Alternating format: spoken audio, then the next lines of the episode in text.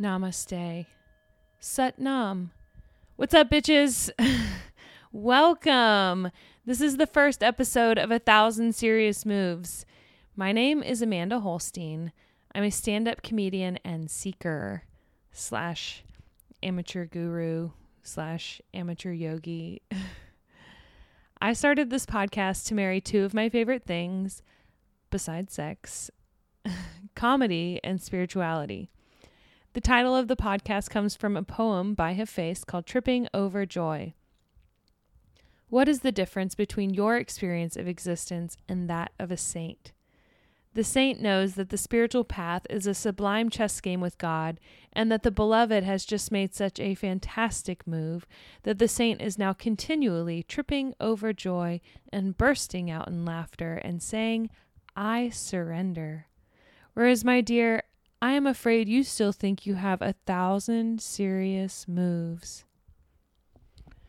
Oftentimes, we take life so seriously and get lost in our thoughts of what could go wrong that we forget the beauty and happiness found in the present moment. I know for me on my comedy journey, I can get lost in all the thoughts and worries about the future, about the past. Why didn't I get into that festival? What if I don't make it? If only I could get a Netflix special whose dick do I need to suck to get a Netflix special? I think, oh, I could be happy if only I was already where I wanted to be in my career. I can get stuck in comparing myself to other people on their journeys and wonder why I don't have what they have. When in reality, everything I could ever want is in this present moment. Nothing else actually exists. There's an old Eskimo saying that goes, Yesterday is ashes, tomorrow is wood. Only today does the fire burn brightly. True happiness is only found in the present moment. Included in the present moment is all things good, bad, chaos, order, and every gray area in between. We can get stuck focusing on all the negative that's going on around us that we forget that there's actually beauty alongside it. Thich Nhat Hanh says, It is not enough that we suffer, we must touch peace too. Not every step along a spiritual journey has to be so serious. Things will inevitably go wrong. That's just what life is. Uh, newsflash things will never be perfect.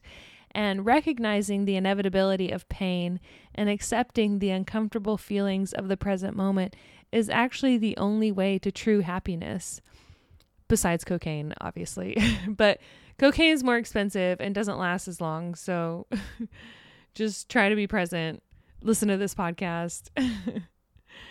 this podcast is about surrendering to what is and enjoying the fucking ride, leaning back and going with the waves rather than resisting them, embracing our demons and laughing at the mystery and unpredictability of life.